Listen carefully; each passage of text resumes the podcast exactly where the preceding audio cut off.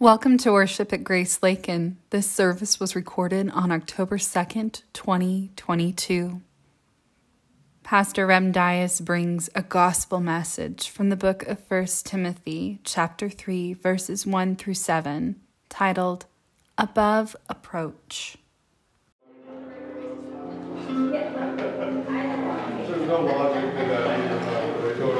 Well, good morning, everybody. Happy Sunday. To be with you on this cool fall morning. Welcome. I'd like to start our worship service remembering what we're gathering around, why we're planting a church in Lakin. And we find our mission statement at the very top of your worship guide. So those are in the back if you haven't grabbed one. If you'd like to, you can read along with me our mission statement. By grace, we are rooted in the gospel, committed to growing together, and sent to love Lakin and the nations. Speaking of growing together, small groups are after um, church today. If you have questions about that and want to get involved, you can speak to somebody if you don't know what I'm talking about. Uh, come and talk to us afterwards. If you would, please rise and we will join Chad in the call to worship. Good morning. Today's call to worship is based on Revelation uh, chapter 15, verses 3 through 4. I'll read the unbolded portion that says leader. You can all join me in the bolder portion that says call. Great and marvelous are your deeds, Lord God Almighty. Just and true are your ways, King of the ages. Who will not fear you, O Lord, and bring glory to your name? For you alone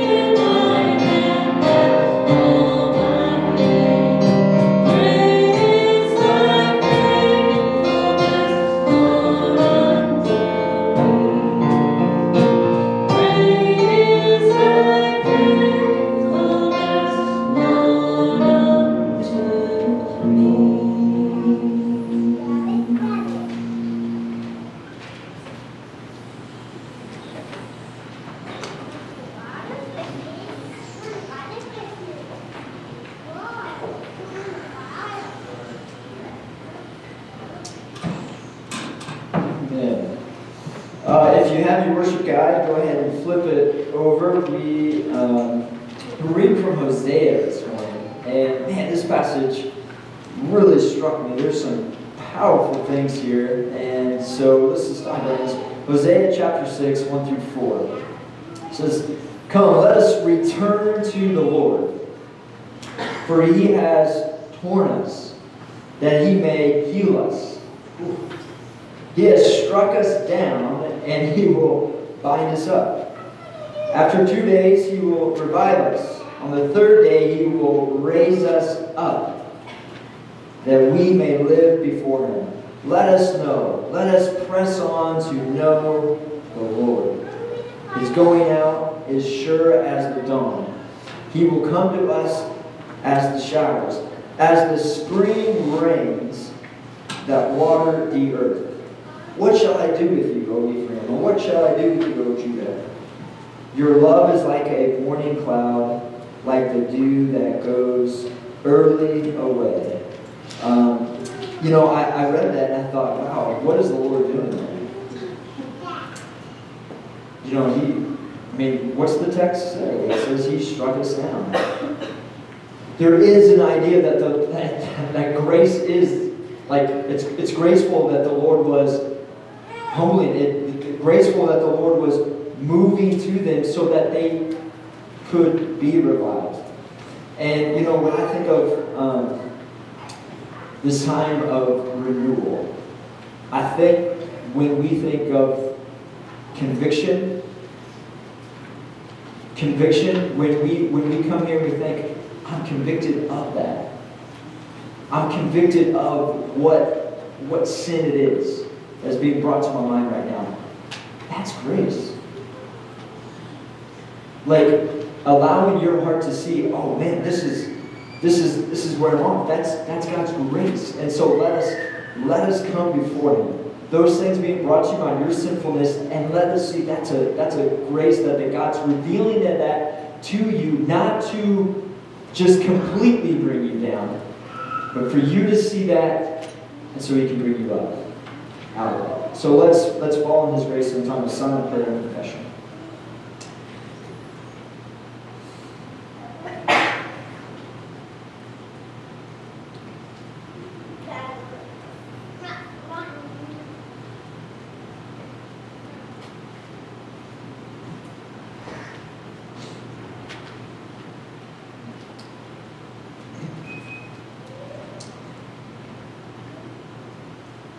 Lord, I love the, the phrase here, let us press on to know the Lord. And I pray that that would be our heart to know you.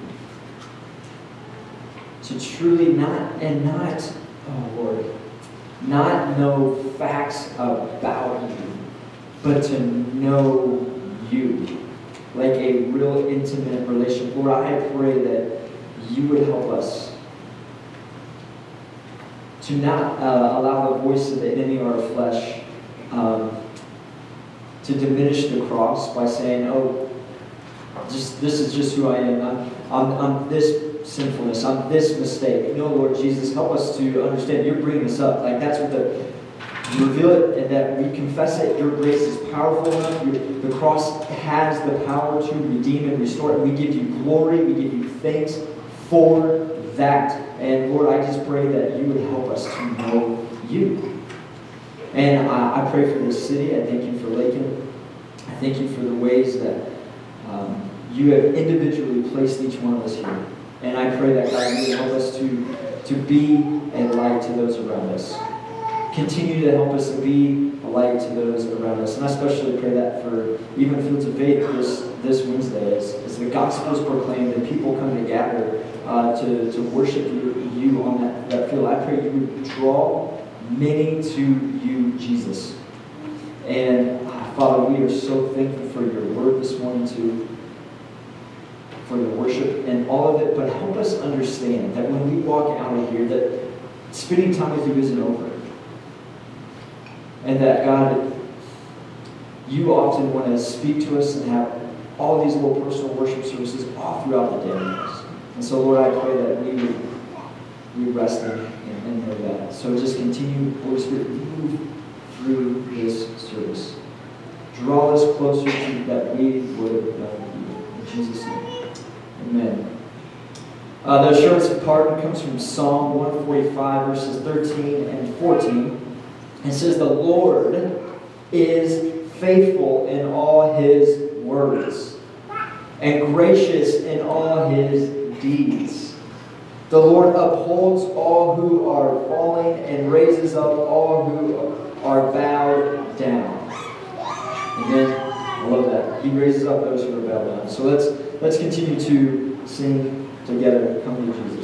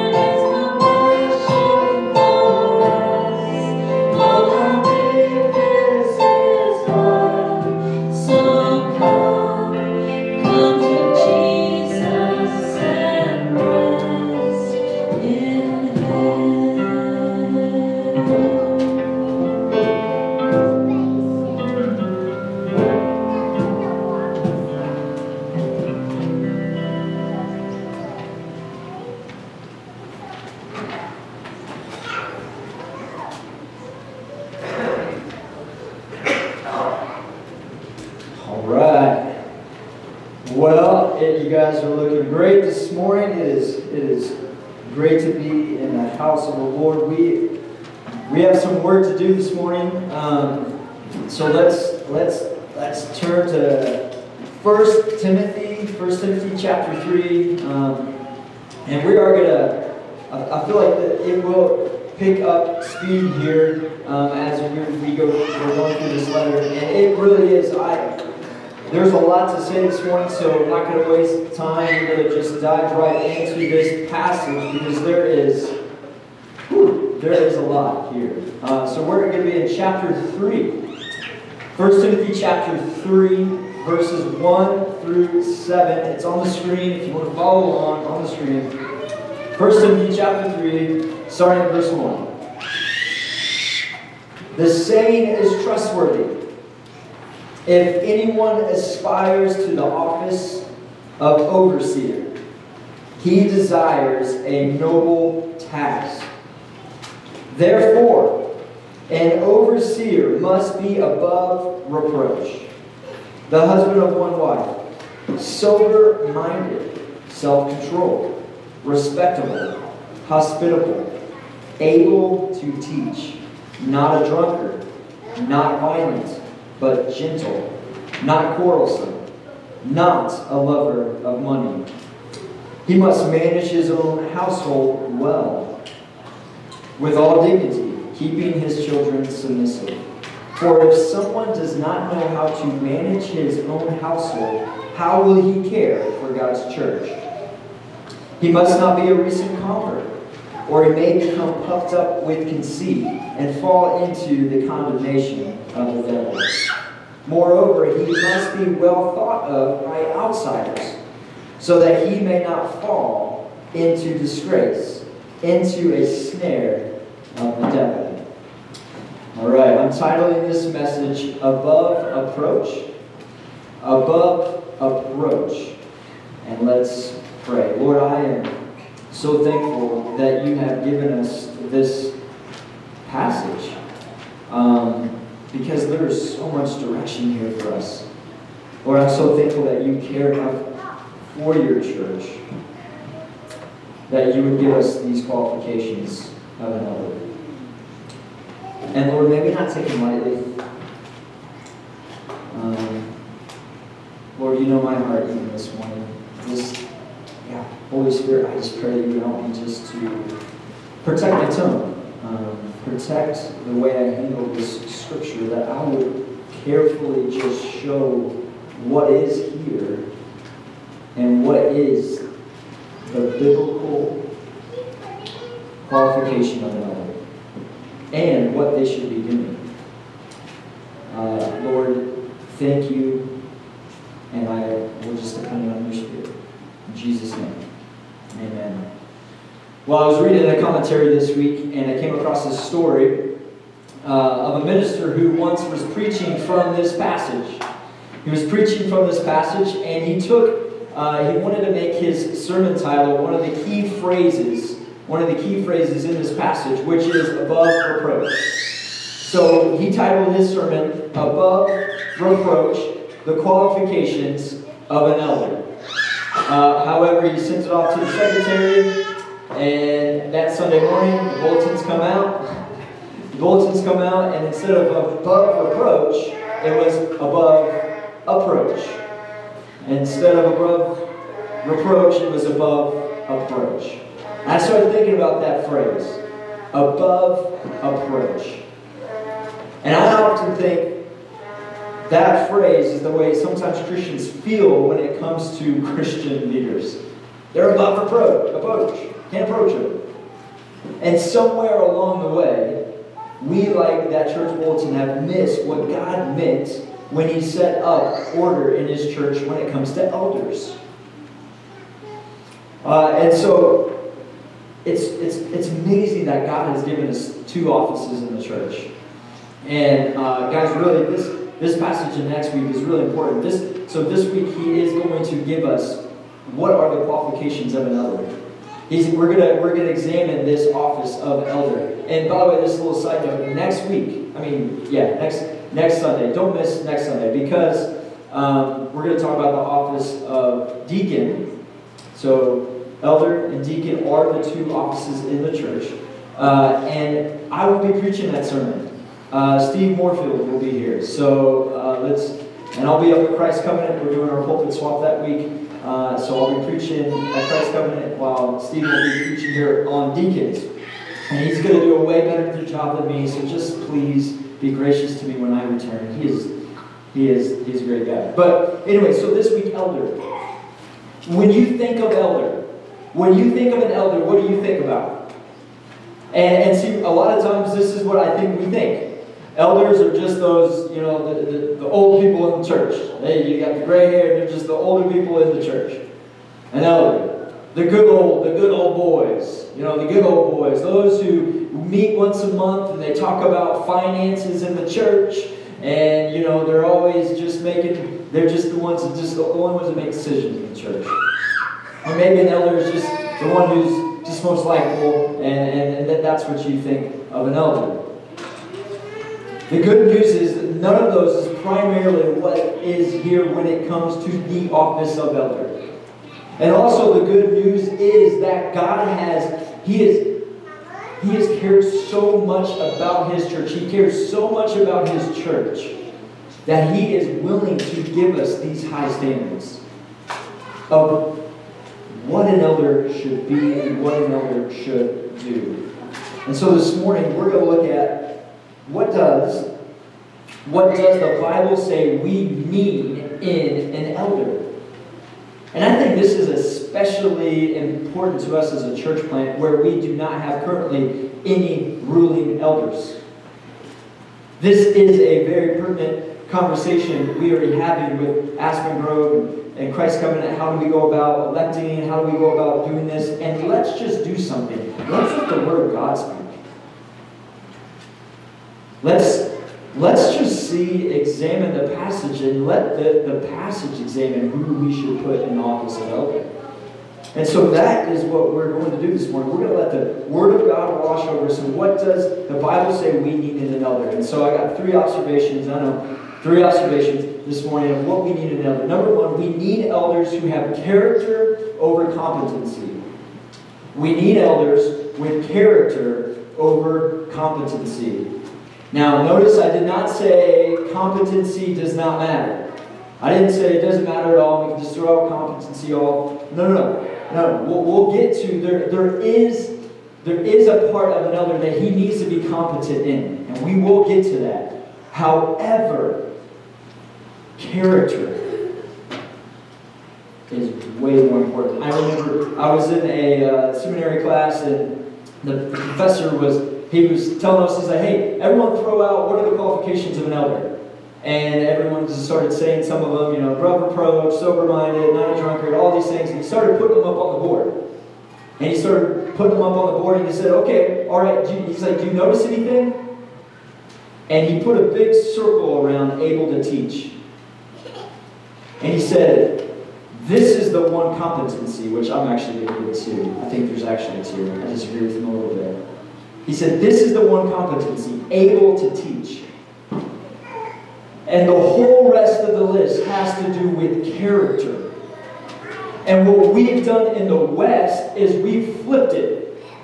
We have said, How competent are they? Are they super gifted? And do they know a bunch of theology? And we have diminished character. And when you flip it, that's where we get in danger. When you compromise character because how competent they are. No, no, no, no. It, I love what one, uh, one theologian says. It says the usefulness of an elder will depend in the long run more on his character than on his gifts and knowledge. You look about around the world and where are pastors, where are elders falling short? It's not because they're just terrible preachers. I, I, I have never met any pastor or any elder that's being fired just because of they're just bad at preaching. But I have known personally and I've heard stories of constant elders, constant pastors falling because of moral failures, lack of character. So he's saying it's character, character, character. And, and so verse 1 though, look at it. Let's just, I'll show you. The saying is trustworthy. So this is bringing emphasis. The saying is trustworthy. and anyone aspires, everybody say aspires. There you go. To the office of overseer, he desires a noble task. Now, before we dive into each one of these characteristics, we've got to do a couple of side points here, all right? To, so, because if you don't get these, it's kind of not going to make sense. Okay, let's look at that word overseer. That word overseer is the Greek word, and we're going to put our seminary hats on just for a sec. Sorry. The Greek word episkopos. All right? All right? The Greek word episkopos. That word is means engaging in oversight or supervision. But what is fascinating in the New Testament is the word overseer and the word elder, elder, presbyteros, that's my cool. Which, does that sound familiar? Presbyteros. That's actually where we get our name Presbyterian. Now somebody just mind to stop alone. Because we are ruled by elders. So, overseer, episkopos, elder, presbyteros, and the word pastor, which is poimen in the Greek. And by the way, that word poimen is just translated shepherd. Shepherd. All right? Those three words in the New Testament are always used interchangeably. A pastor is an elder, an elder is an overseer, an overseer is an elder, an elder is a pastor. And you see this all throughout, but I just wanted to put one example 1 Peter 5 2. So I exhort the elders, presbyteros, so I exhort the elders, presbyteros, among you as fellow elders and a witness of the suffering of Christ, as well as a partaker in the glory that is going to be revealed. Shepherd, poimeno, that's the Greek verb tense of shepherd. Okay, appointment. So that's where we get our word pastor, shepherd, the flock of God that is among you, exercising oversight, episcope, that's the verb tense of episkopos, or where we get our word overseer. Not under compulsion, but willingly. As God would have you, not for shameful gain, but eagerly. Now you might be like, Rem, why are you showing us that? You just, what is that about? Because you have to see that elders are pastors, and that just blows everybody's mind.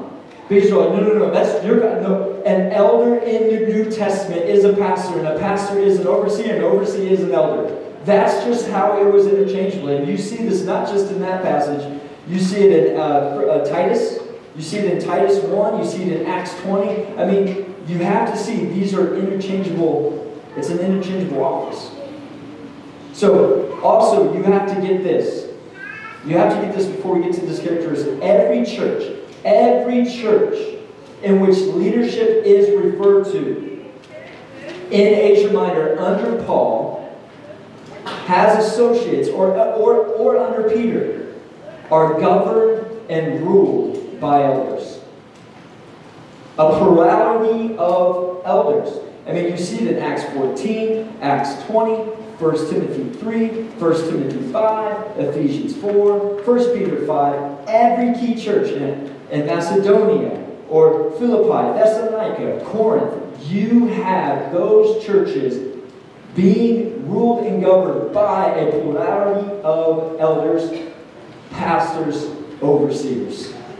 Every one of them. So if you're like, well, we don't need to we don't need to have, no, this is the biblical standard of how God has orchestrated and moved his church.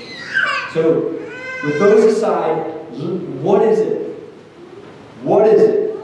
Who is it that an elder should be? Okay, the word, let's get into it.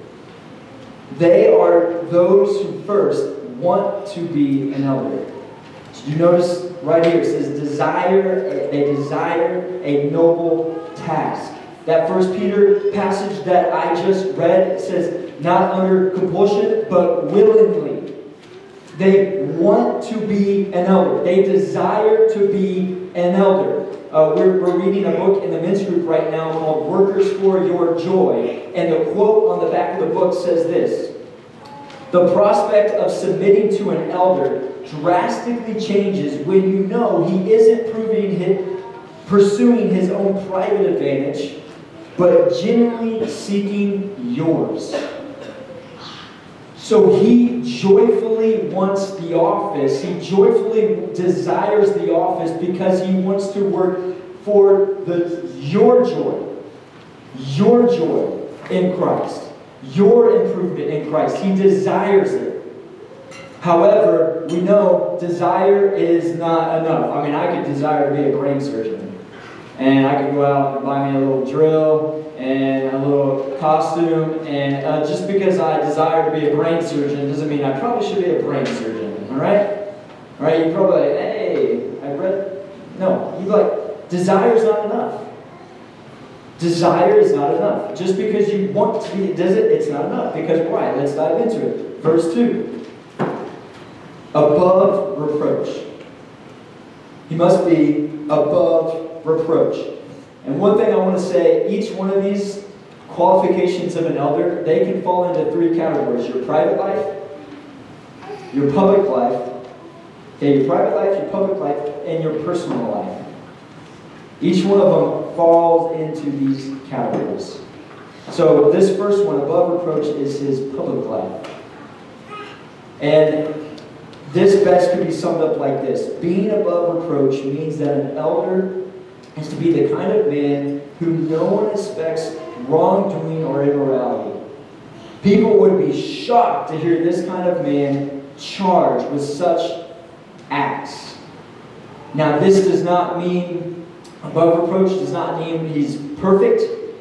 Um, but again, you look at and you're like, wow. I mean, it would just be hard for you to see him morally flawed. Like, not him, because he is above reproach. And really, this above reproach is the it's the jor that all the rest of the characteristics go into. I mean, this this above reproach really summarizes the rest of these character qualities. So above reproach. That's his public life. Next, the husband of one wife. And this is his private life. This is the category of his private life. And this one has caused a lot of confusion. This one has caused a lot of confusion because um, some, it, let's dive into what it, it, actually doesn't mean. It doesn't mean that if you've ever been divorced or you ever, um, or you, you're a widow and you've been remarried, that you couldn't be in the office of elder. Now, with the idea of divorce, it's like, hey, we, we, there has to be healing there has to be reconciliation here. There's, there's, there's ways that, okay, we, we've got to see that that's there and that's healed and that's moved. Um, but that's, it doesn't automatically disqualify those two categories. It's also not disqualifying a single person. And why do I say that? Is because who's writing the letter uh, right now? Paul. He's single. Uh, Timothy, single, and uh, Jesus. So, uh, pretty sure they're, they were qualified. And so it doesn't mean that. But what does it mean?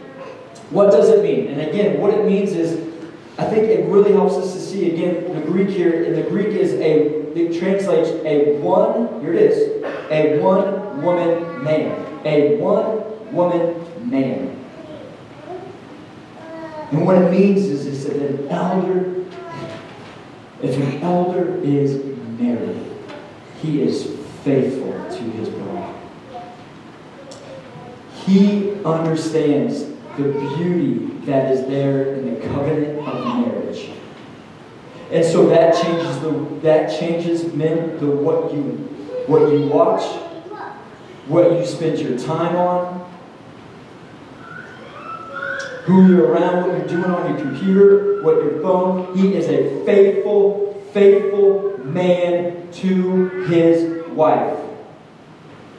Before we have any business, I have any business leading in the church, you lead your wife. You prioritize. That is the most important relationship outside of a relationship with the Lord. You prioritize her over your job. You prioritize her um, over over really anything else because you are you're leading her.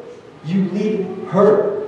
Uh, I remember um, I was listening to this, and there was one pastor who said, "Okay, imagine if there was a reality TV show, This is really give you some children. And then a reality TV show of your of your life.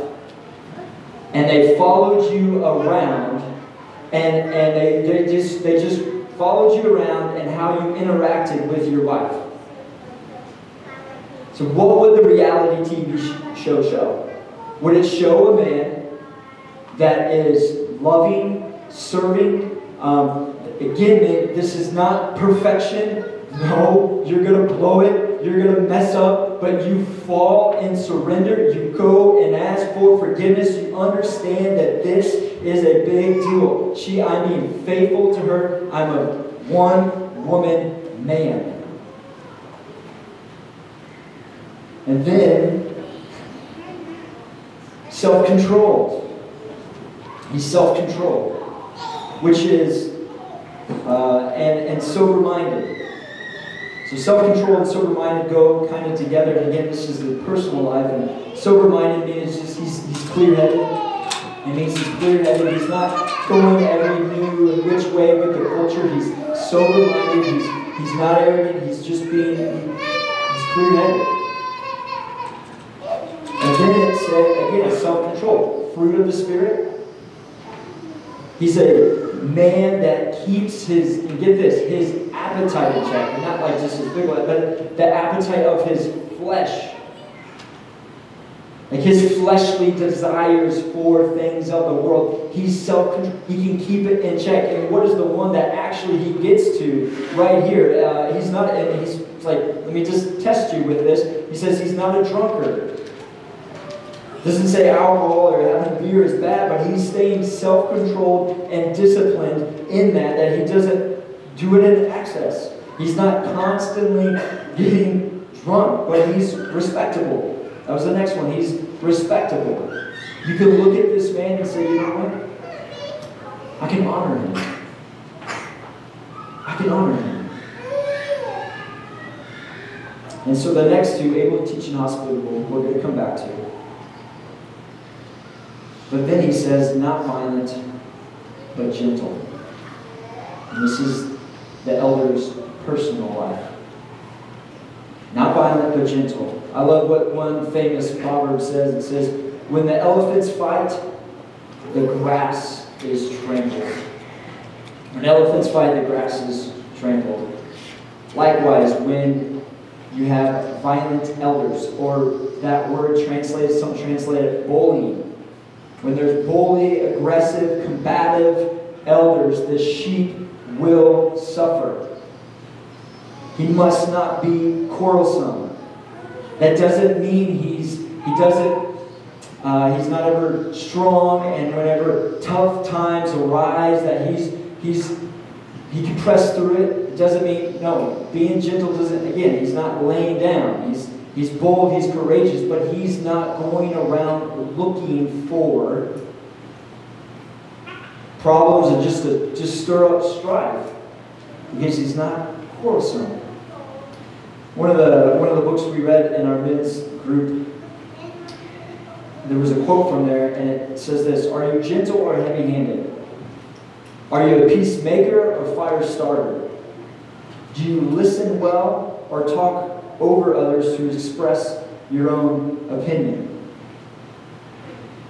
that's, again, and I want to interject this in this is like, when it comes to these qualifications, and if you're, you're thinking, oh, is that, is that me or not? I, all, all week this week, you know who I was asking? My wife. I was like, hey, is this me? And this is the side. I think I prayed more. I, and I, I, I know I've, I've, said this, before, but honestly, I think I prayed more on my knees this week than any other. And I don't mean to say that like, uh, hey, look at me, but because this is heavy for me. This is heavy. Because this is God's standard. And it, it I just, we need Him. Man, we need him in this. And so ask others, is this me? And then the next one, let's just keep going, just get, it. man, not a lover of money. That's his personal life. And what does that mean? not a lover of money. It doesn't say that money is not important. Money is, okay, we deal with money, we, we have to manage it well. But you're not, you're not living for the next buck. You're not constantly consumed with how much money you have. I heard one pastor tell me, he's like, hey, let me see your checkbook and I can tell you where your heart's at. I said, hey, let me see your bank statement. And it's true. I mean, you talk about a way to reveal a man's heart, or reveal our heart. Just, just look at how we're spending our money. And he said, okay, this elder, he doesn't, he's, he's not greedy. He's, he's, he doesn't constantly desire money.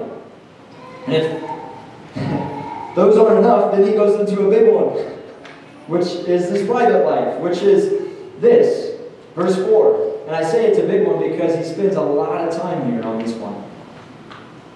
He must manage his own household well, with all dignity, keeping his children submissive. For if someone does not know how to manage his own household well, how will he care for God's church?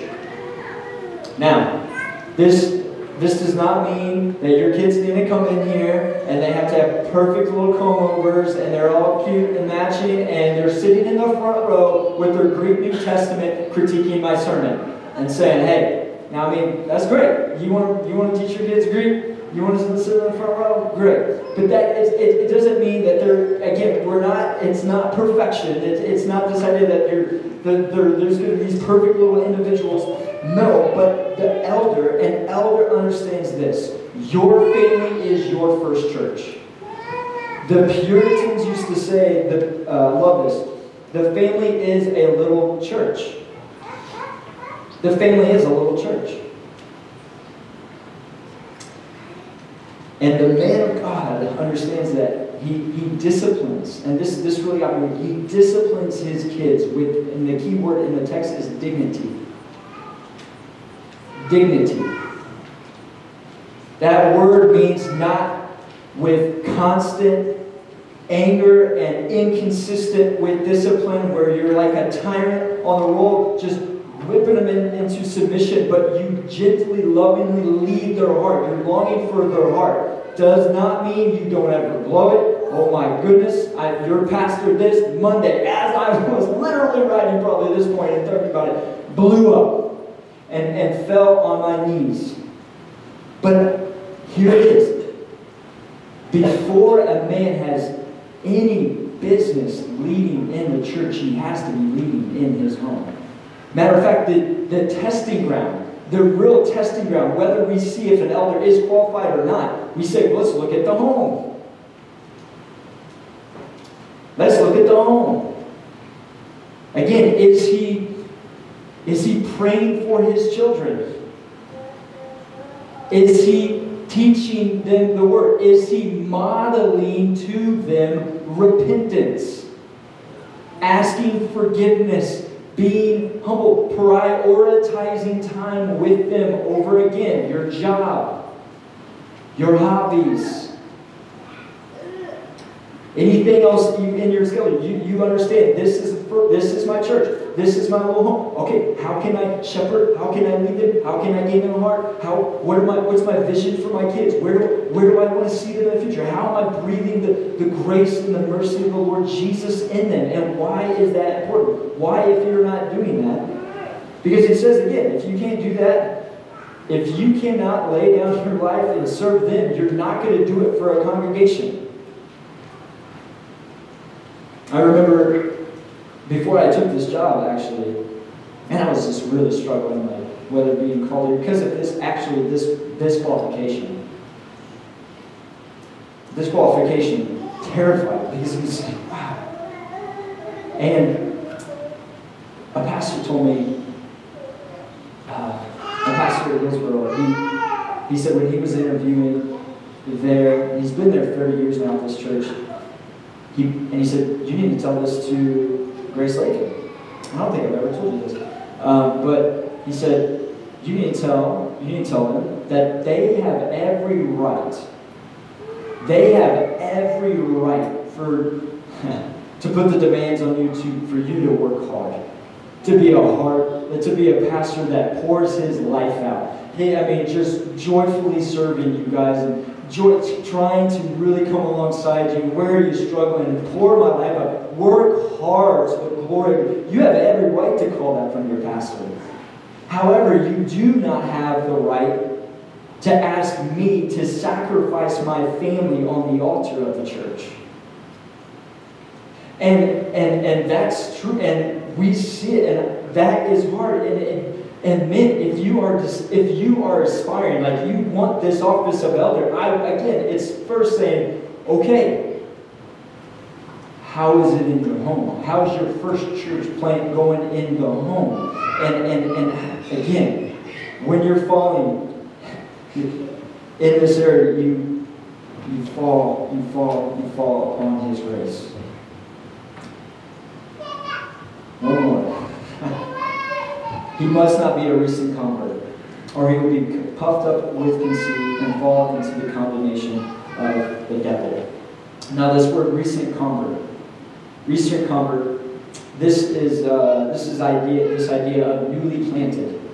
It's literally like um, a plant that just has not had time for the roots to grow deep. It hasn't weathered the storm of trials to weather the storm of, of constant repentance. Now, this does not mean this does not mean that a young person can be an elder. This does not mean that. What he's talking about here is spiritual maturity. I mean, you could be 75 and just became a Christian not long ago and be spiritually an infant. Or you can be 25 and you've been a, a believer most of your life, you've weathered repentance and storm and be qualified because it's you're not a recent convert. And why does he give? This is really interesting. Why is it that he can't be a recent convert? It's because he might be puffed up with conceit and pride. And you think about it, he says, This is what the devil did. You know, he was, he got prideful. He wanted to take over. And there's something he's saying. He's saying there's something about someone who's new to the faith. If you start putting them instantly in a leader position, then the, the, there might be some pride and arrogance there that they will they'll fall into, thinking, "I've got it." And then the other one, thought well by outsiders, is linked to reproach. You you just thought well by outsiders. They look at. it, Does it mean that you, everyone loves you? It doesn't mean. I mean that's just not going to be. Mean, no not everyone loves Paul. But it's just, again, you're above reproach. It's a man that you can hold up. And before we move to what another is actually going to do, I want you to see here that this idea that he talks about the enemy and the devil a lot in these last two verses. And I can tell you guys, it this office, men, if you aspire to it, you aspire, you will be attacked. The enemy does not want us to have healthy elders. The enemy does not, and he wants to take you out. And so let us just even say that and say, let's pray, let's pray, let's pray, let's pray. And I am begging you, if you do anything for, just pray Pray pray that would be on guard against the attacks of the enemy. All right, so that's one another who he should be. And if you're like, whoa, gosh, that was one point, and it's we got community. Like I'm going to go through these next ones really quick because now we're shifting. This, that's what an elder should be. His character. What should he do? And this is where we get a lot of it. What should he be doing? What are elders doing in the New Testament? Well, let's look. And let me actually summarize it like this. They feed the word. The number one thing they're doing is they feed the word. We need elders who joyfully serve and feed the word of God. Titus uh, 1 9 says this, and this is, you know, Titus and, and Titus 1 and, and 1 Timothy 3 both give us these qualifications. Um, 1 Timothy 3 says able to teach, and, and Titus is actually just going to flesh that out a little more. And he says this He may be able to give instruction. He may be able to give instruction in sound doctrine and also be able also to rebuke those who contradict it. So an elder is feeding and leading through the word. He's, that means he's a student of the book. He can pick up this book and say, you know what? My primary duty is to feed the congregation, to, to help them see what's here. And, and did you notice in, in Titus, it's in a way that protected. I know the word enough that I can actually protect it. I can notice where false teaching is off and I, I can protect. And so, elders, they need to be the ones teaching. And you're like, oh, wait a minute. It's you. Yes, we're not saying every elder needs to be this gifted speaker who comes up here and, and, and, and preaches. But I did find it in that book we're reading this, uh, Workers for Our Joy. Uh, it gave a pretty morbid uh, illustration to pastors, uh, the, the ones that are doing most of the teaching. He said, um, help your congregation to see this.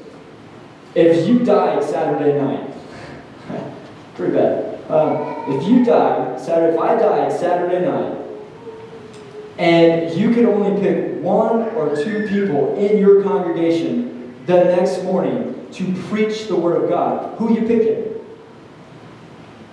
Who's going to come up here, take the Word, and, and, and, and proclaim the truths of Scripture?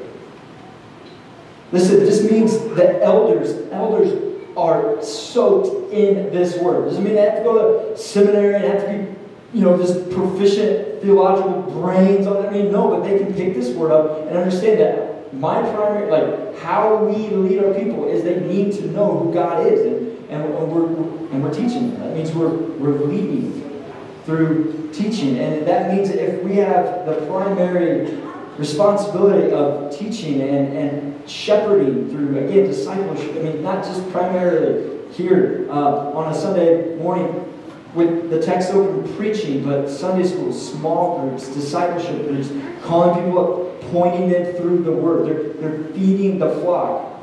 In order to do that, again, it has to be coupled with prayer. The elder is praying and saying, okay, this is, I need help seeing this, and, and, and, and in order to protect the flock too, he's got to know, okay, where are they struggling and what text should I help them in? And then he says, so able to teach, but also he says hospitable. Hospitable. Hospitable literally means, the translation, a love for strangers. A love for strangers. He goes out of his way to open up his home for those who are outsiders, who are hurt, who are broken, and for those in his own flock to care for them. He's hospitable, brings them in. And that, I think that goes coupled with a competency because that's that's a hard thing to do. And it's coupled with able to teach because again, the best teacher are the ones who's walking alongside. You build the trust and now you know their life and now you can, hey, I know where you're struggling. Let me let me point you to the word. Let me shepherd you with the word. Let me know you. I love I loved it and again in our ministry we read this brown book called Church Elders and it says you want the, the shepherd needs to smell like the sheep. It would be really weird uh, for to say, I'm a good shepherd, and he smells nothing like the sheep because he's not around the sheep.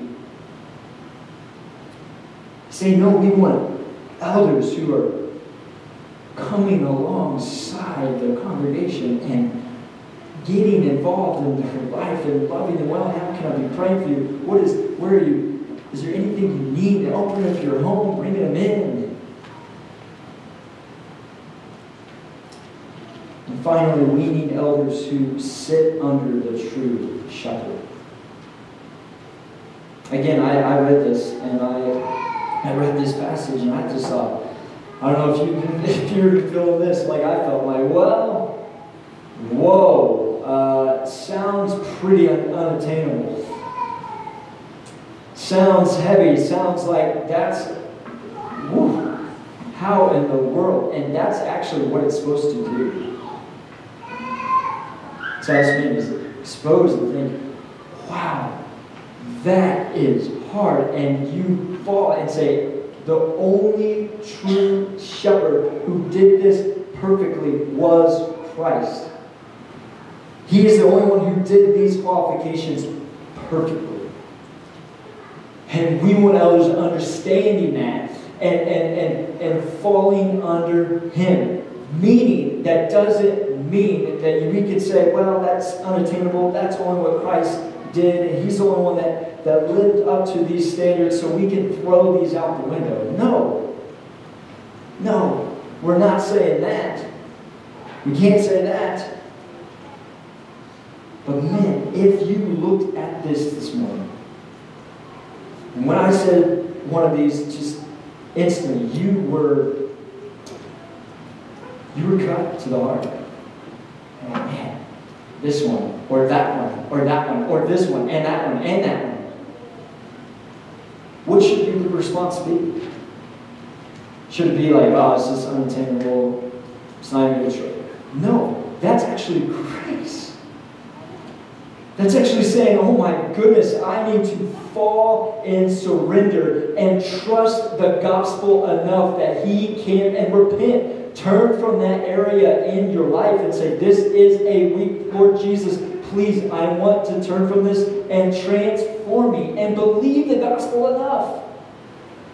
Believe the gospel enough that it has the power to transform. It has the power to move in your life, to transform that area in your life.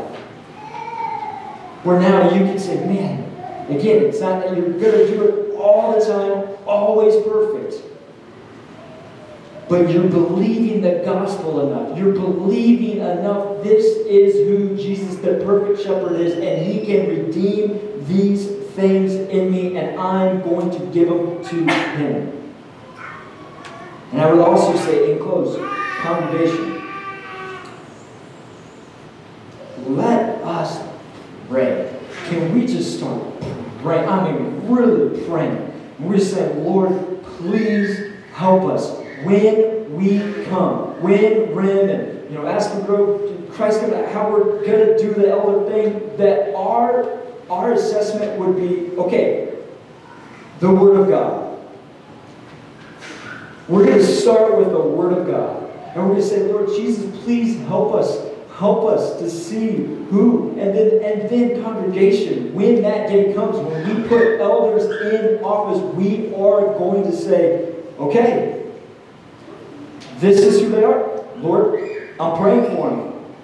I'm praying for them. I'm praying for them because I know they're under attack. I'm praying for them that we've gone through this process, and I'm praying that we, yep, though I'm submitting. I'm trusting in their leadership and guidance. We need to be praying. We need to be praying these qualifications, not just over everyman. And, and you're like, well, I don't desire to, to be an elder ever. And though these are all qualifications all of us should strive for. These are characteristics of all of us in Christ, rooted in Christ.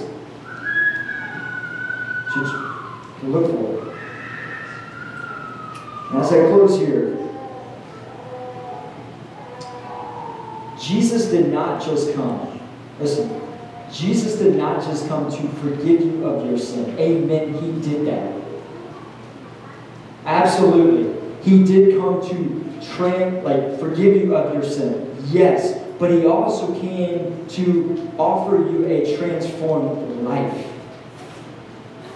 A daily transformed life. You're forgiven of your sin, but continue to mold you and shape you into his image. So let's keep looking to him. That transformer, that, that oh, shaper, the perfect elder, overseer, shepherd, Jesus. Lord, I just thank you for your word, and I pray that, Father, you would help. We, we need your help. We need your help. Lord, I am praying for the, the man this morning who, as I read through this, just felt even now, like, man, I, I'm off in this area, I feel heavy in this area, or this area, this area. Lord Jesus, let them understand that right now, to repent, to, to, to turn from those areas and fall again upon your grace and believe the gospel enough that you want to transform that in their life. Give us wisdom, too, as a congregation, to lovingly hold elders to this standard in a, in a joyful way, in a way that's saying, not to be hypercritical and point of view, but a way of lovingly say the purity of the church. The purity of the church. Your bride, Lord, is so precious that that's why you hold these standards so high. And so, Lord, I just pray for the purity of the church. Lord, we, we ask for continual wisdom and discernment for this office elder here at Grace Lakin, but also next week, deacons. So that, Lord, we would be more fruitful for the gospel's sake here in Lakin. And so that your household, as you say, would be guarded and protected and fed and led and even better. And so, Holy Spirit, help us, guide us, direct us in this. And in Jesus' name I pray. Amen. Uh, well, as I as we come to a, a time of the Lord's table, man, and you think about what an elder should be is uh, really just constantly laying down his wants, his, his needs, his desires. And again, we, we know the perfect shepherd is Christ, who perfectly like ex- exemplified a sacrificial life by saying, you know what? I love those people. I love my people that I'm willing to have my body broken on the cross and my blood shed so that they could be redeemed and restored and have a transformed life. And not just that, but I would bring glory to my Father. And so I want to remind us again that sacrament is a way that we believe that the Spirit actually works in the sacrament in a way that brings us closer to union with Him through what the Spirit's doing. It's, it's actually allowing us to be in His presence, to strengthen our union with this perfect shepherd. And so the words of the institution, 1 Corinthians 11, For I received from the Lord what I also delivered to you. The Lord Jesus, on the night when he was betrayed, he took bread, and when he had given thanks, he broke it and said, This is my body which is for you. Do this, do this in remembrance for me. In the same way, also he took the cup after supper, saying, This cup is the new covenant in my blood. Do this as often as you drink it in remembrance of me. For as often as you eat this bread and drink this cup, you proclaim the Lord's death until he comes in remembrance of me. And so again, this is the Lord's table. This is for those who say, I need you, Jesus. I believe in you, Jesus. And I need to fall again. I need to fall upon your grace again. I am falling short in these characteristics. Lord Jesus, this is where, and let that drive you to the table. Because you believe in him. You believe he's sufficient for your failures. This is not for the unbeliever. If you're still figuring out, I don't know really who Jesus is, I'm, I'm just trying to figure him out, then I would just invite you in this moment. Sit in your pew and just say, Lord Jesus, I surrender to you. You have the keys to my heart. Here, I want to follow you. I want to follow you. Lord Jesus, again, just I thank you for this table. I pray that right now, Lord Jesus, you would come. You're here. But Lord, Holy Spirit, come in a way that, Lord, we would, we would not look at this lightly. We would not take this lightly. We would, we would be in awe and wonder that you would lay down your life for us. And so, Lord, prepare our hearts. Help us to examine our hearts. And I just pray that we would come faithful to the table. We would come in the meaning. That's where it is going to be. We've just come to need. Saying, I've got to have. I've got to have. Jesus' sacrifice. I have to have it. I have to have it. I have to look at it. And so, bless this time. In Jesus' name.